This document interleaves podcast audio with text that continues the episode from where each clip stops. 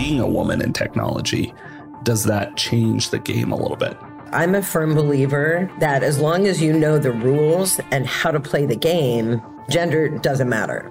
The problem is a lot of people don't take the time to learn the rules of how to play the game.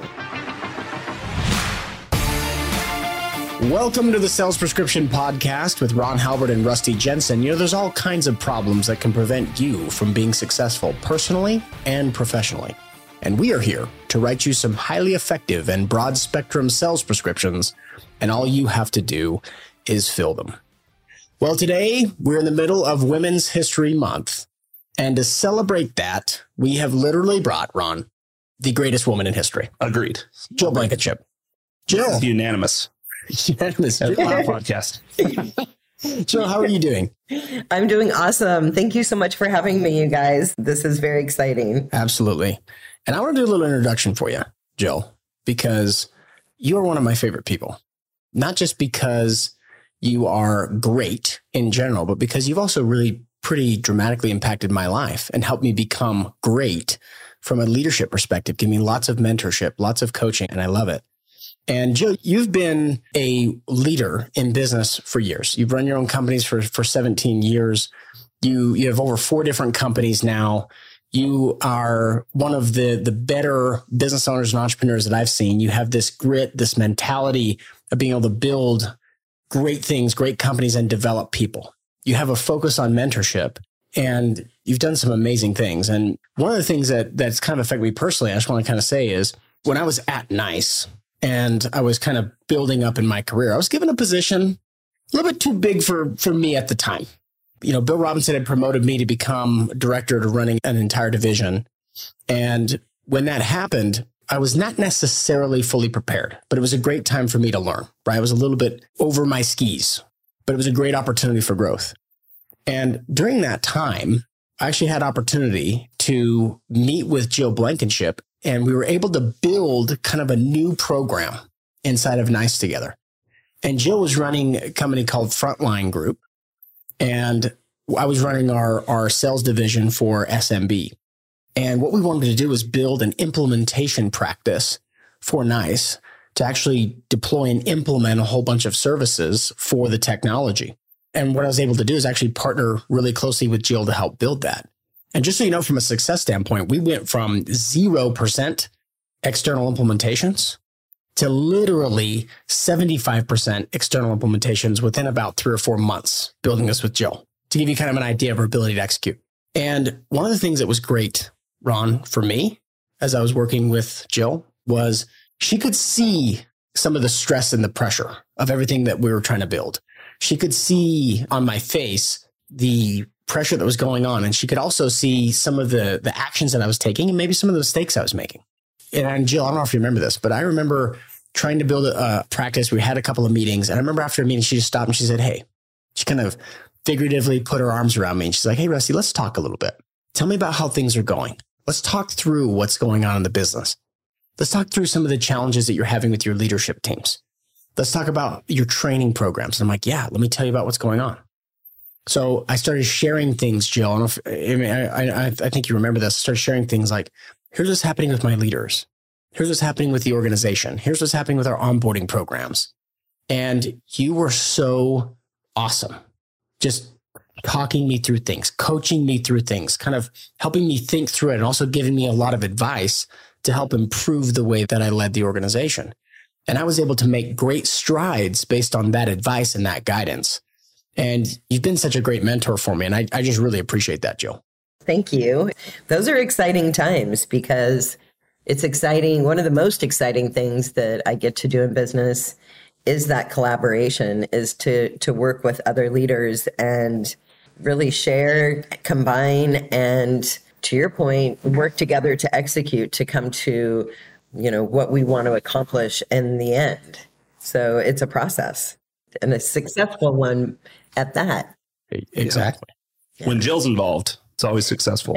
So, no, I mean, I've, I've known Jill for a long time as well. And I've seen her not just do that with Rusty. There's a lot of people that I know that look at Jill in that light. So hopefully you're proud of what you've accomplished in business and in life in general. one of the weird oddities we do within on this podcast is we have this question that we ask everybody. All right. So typically you're here. We're doing this remote. Jill's not actually in the studio with us today, uh, but we would have you choose from this jar a M&M or a Skittle. So you have to take a guess what we're going to get out of here, and I'm going to tell you. Okay. You tell me when to guess. All right, go ahead and guess. We've got it here. I don't know if you can see it. I can't. That's the challenge. Is can't really It's pretty tell. small. It's- Even if you could see it, you couldn't tell. They're, they're little candies. Um, I think it's a Skittle. Unfortunately, M&M this time around. Oh no. M&M. so You know what that means, Jill? Doesn't really mean anything, but Those are good Yeah, odds, though. Here, let me guess again. it's an M&M. you're correct, hundred percent. all right. So so now, Jill, we're just going to start asking you some questions, okay? Okay. And Yeah. kind of going through some things because we, we want to hear from you and your wisdom. And so you've you've been an entrepreneur for 17 years, and I want to ask you a very big question and a very broad question.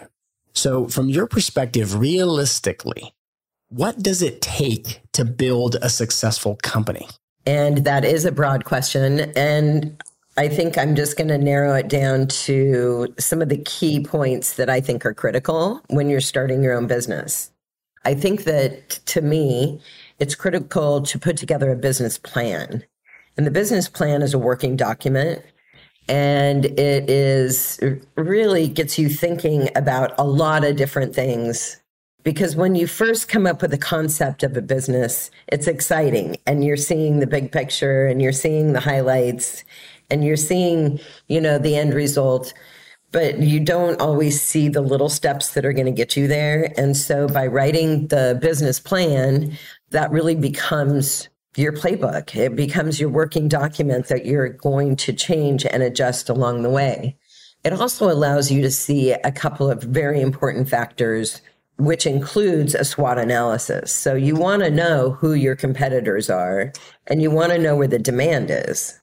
And with those exercises and practices that you do while creating a business plan gives you that information so you can know.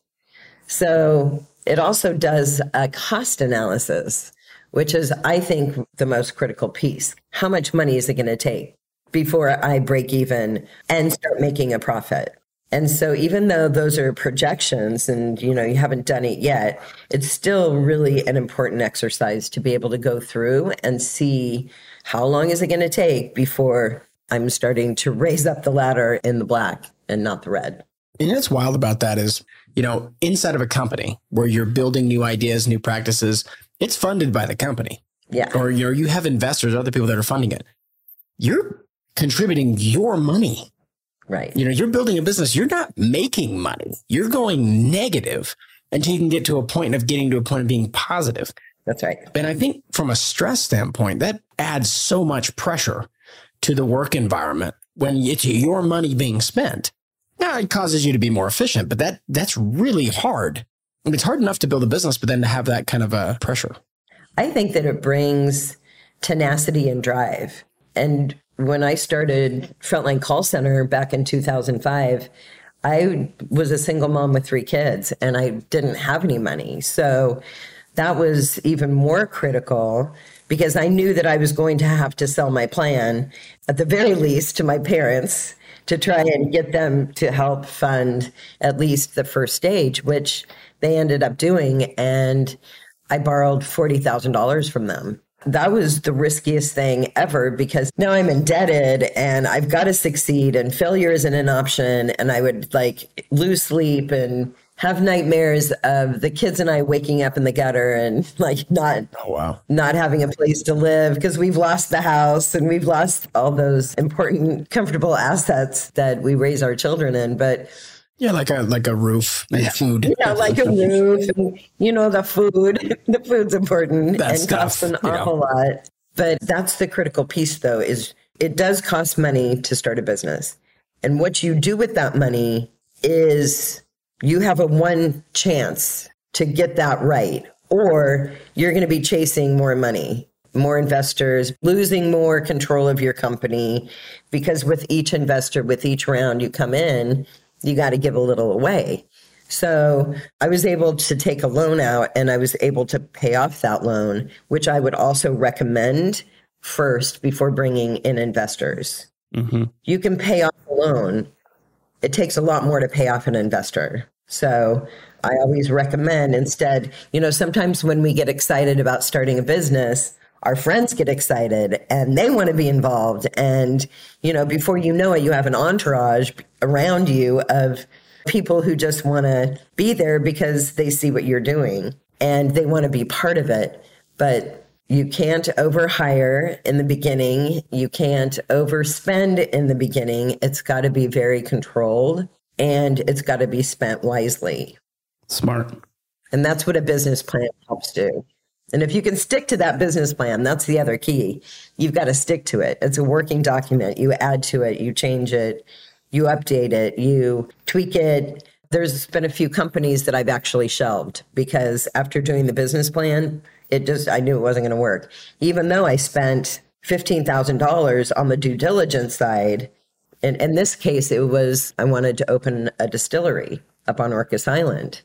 And by the time I went through the logistics of just what it was going to cost to get the materials to the island, and I had hired an architect to kind of plan my building. And so I, I went pretty far into it before I was like, wow, this just is going to be a money pit. And I don't love it that much. So that business plan is what guides us, I think, to make the right decisions. You know, I love what you say about a business plan. And what I love even more is how you talk about it's something that you can change. Because I think a lot of people that try to start businesses or even inside of companies, you come up with ideas of a program that you think is going to be very successful. And what you do is you're so married to the plan yeah.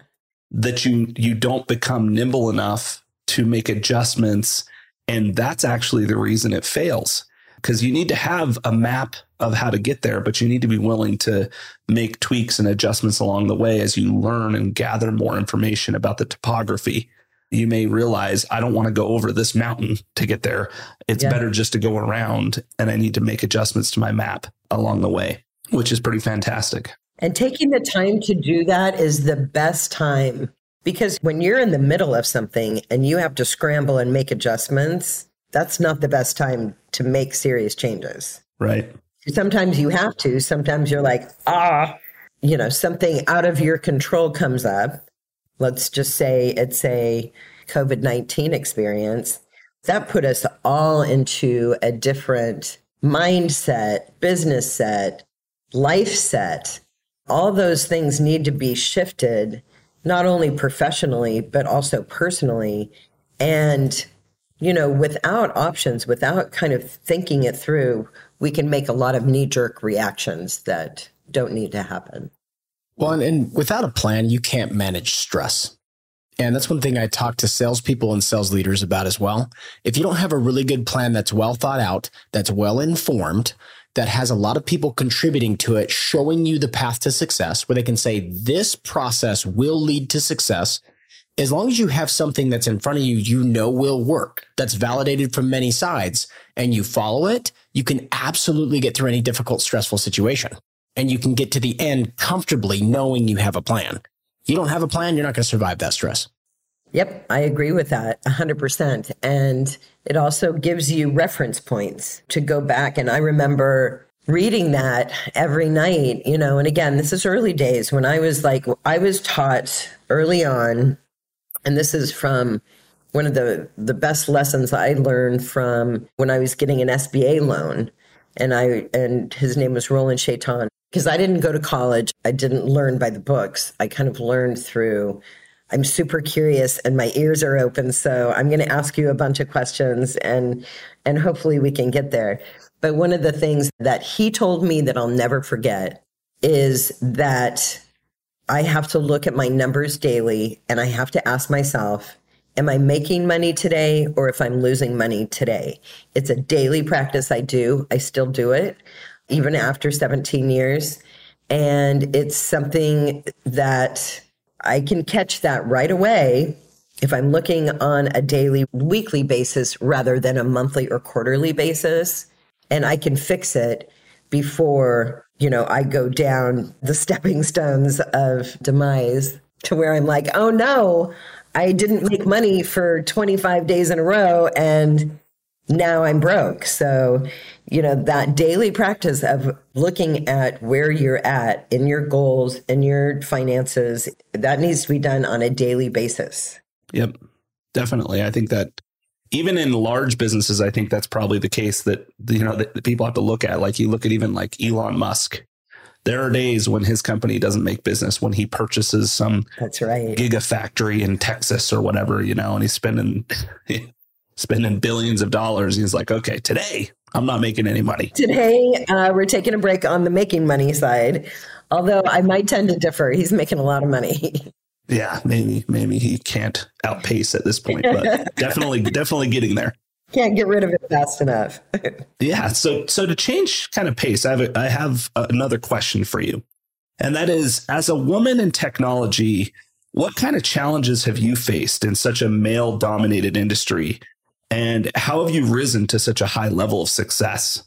I went into it very humble. I went into it with eyes wide open, and I was willing to look to my peers. So I didn't come in like walking down the, the road like I knew everything. I came in very humble. I came in feeling so honored to be able to be included in projects like, hey, let's build an ecosystem and see what that looks like that I was just so honored to be part of those projects.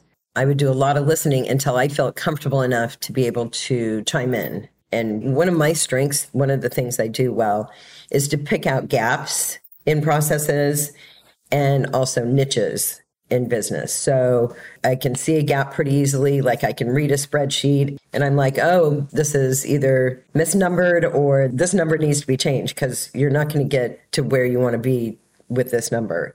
So that's just a strength I have. I tend to focus on my strengths and then I bring other people in who have their own strengths so that we make a nice solid circle. Awesome.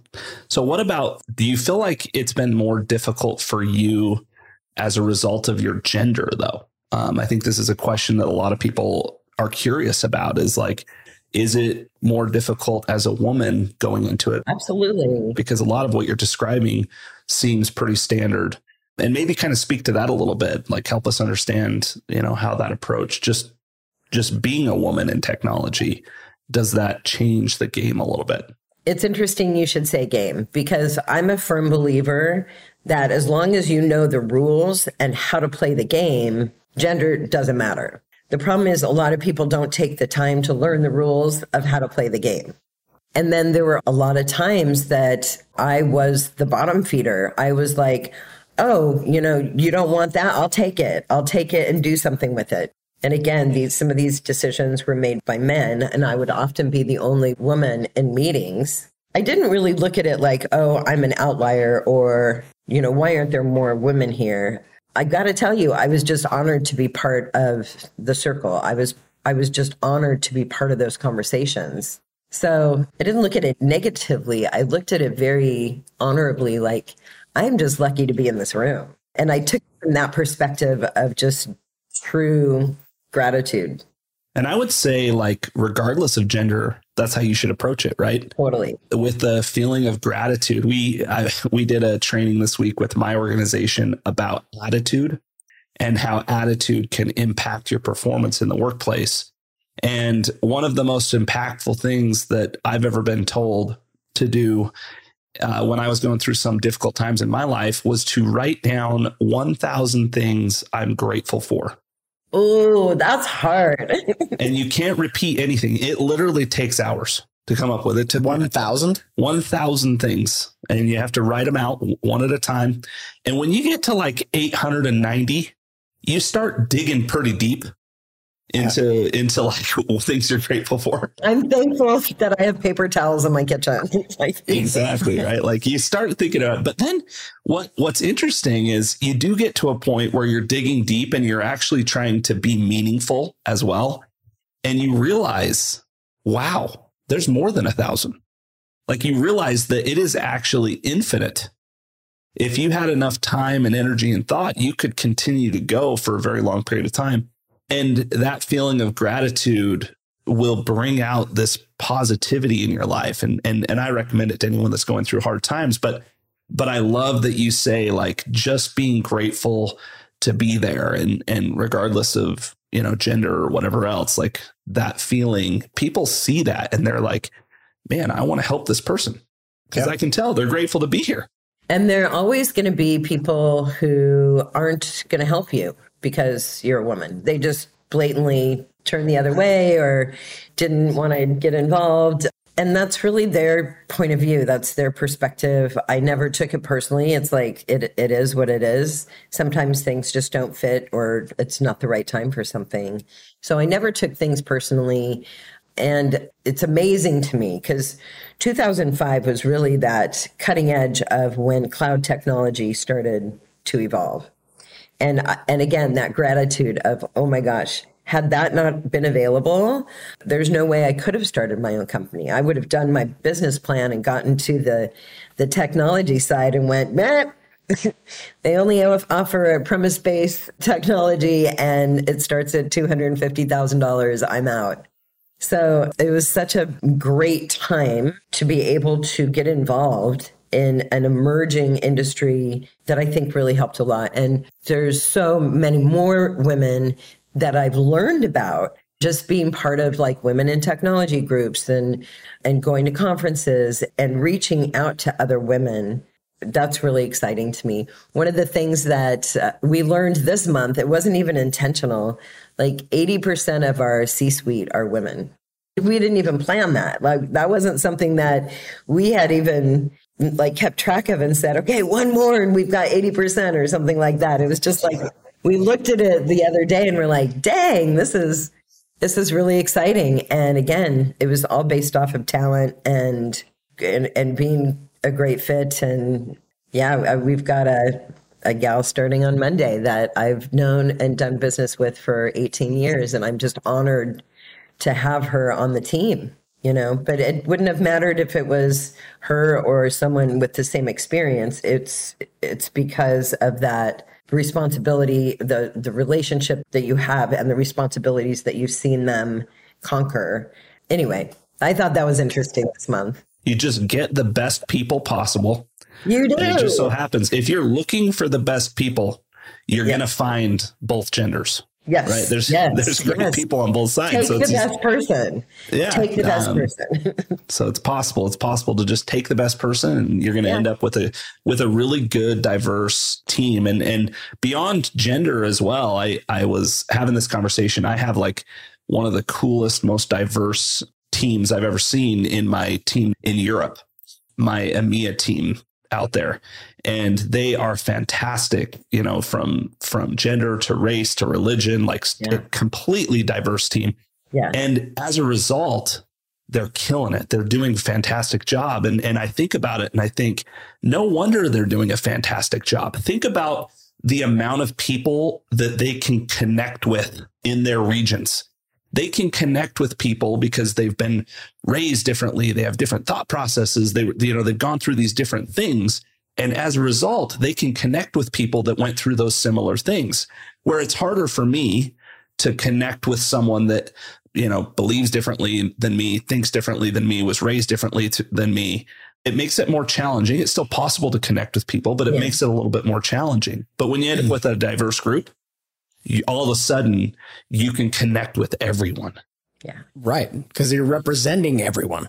Yeah. You know, you're you're able to connect. And I can tell you just being on the other side of that table, Jill, where in some of those boardrooms talking about some of the strategy, the perspective, background, the the diversity of thought that you brought at the table is invaluable.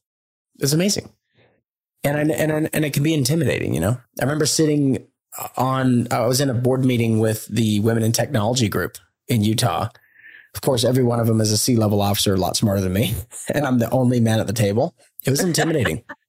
it, it, was it was oh, different. that's interesting. It was, it was different because I'm not. So, you, you so the, it was reversed. So you were. It was reversed, I, and it was it was a little intimidating. And there's such wonderful, smart people. Yeah. And I'm just like, wow, I am a little out of my league in two ways here. Uh, but well, that's how I felt. Of course, you're you know you're smarter than everybody, you know. But I think that's great. And Jill, maybe we change gears a little bit because we would love to talk to you a little bit about mentorship. And you know, as I talked earlier, you spent hours and hours coaching and teaching me, but we've seen and I've seen you mentor so many other people. In fact, something that I found, you know, fascinating is you're a business founder. You've built four companies now.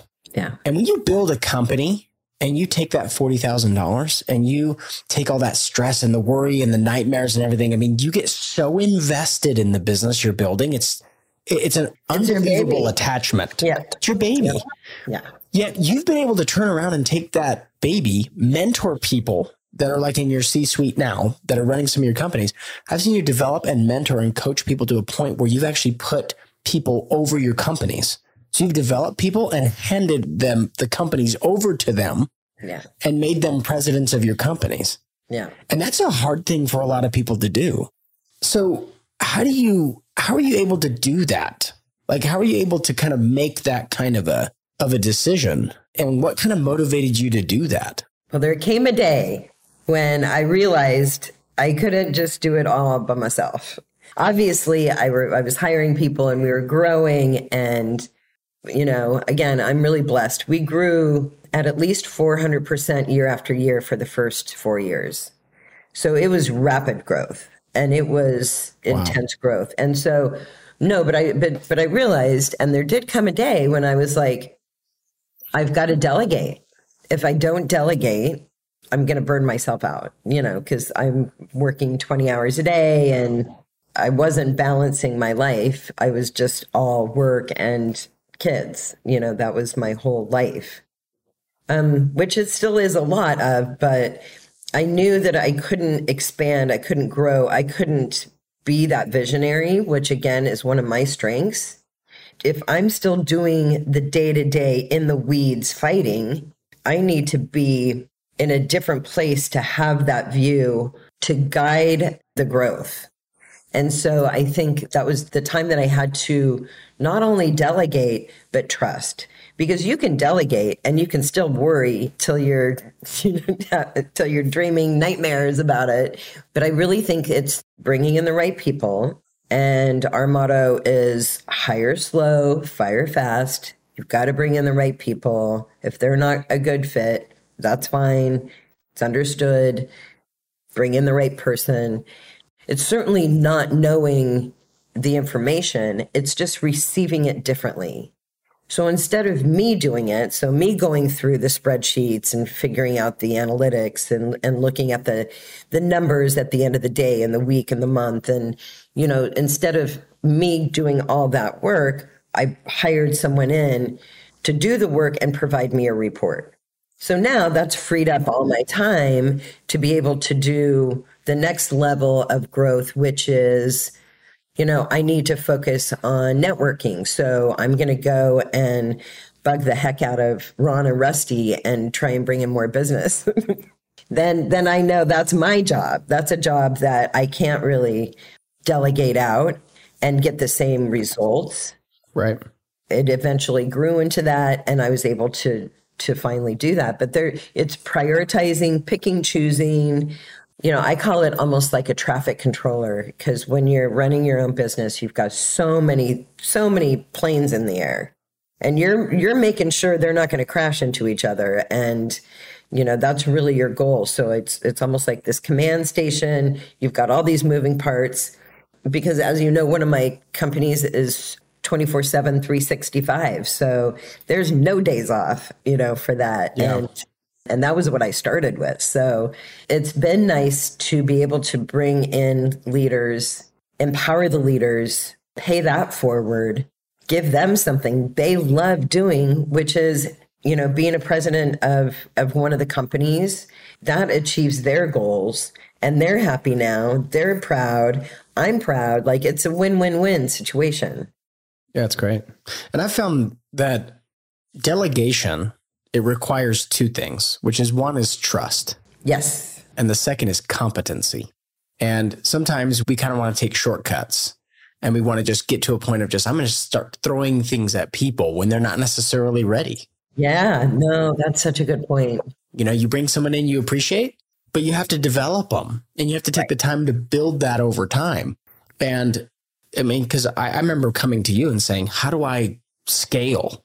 Right? How do I scale? I mean, we, we talked about this, Joe. And one of the things was, look, we got good people. You just have to take the time, develop, teach, develop, teach, build systems, make things scalable. And then over time, people start taking ownership when you hand over that ownership piece by piece by piece. And suddenly they become fantastic and they become, and they're operating everything. And then you can focus on the next level of, of building business. Yeah, and I think you brought up a really good point, which isn't you don't just throw it over the fence and hope someone grabs it and runs with it. And that's where that mentoring and that coaching and that empowering really comes into play because it isn't just a, a one and done. Okay, this is the, you own this now. It is preparing that person for success. You don't want to set somebody up for failure or frustration or even disappointment. You want to set them up to be the best that they can be. That takes that time in those conversations and asking those questions.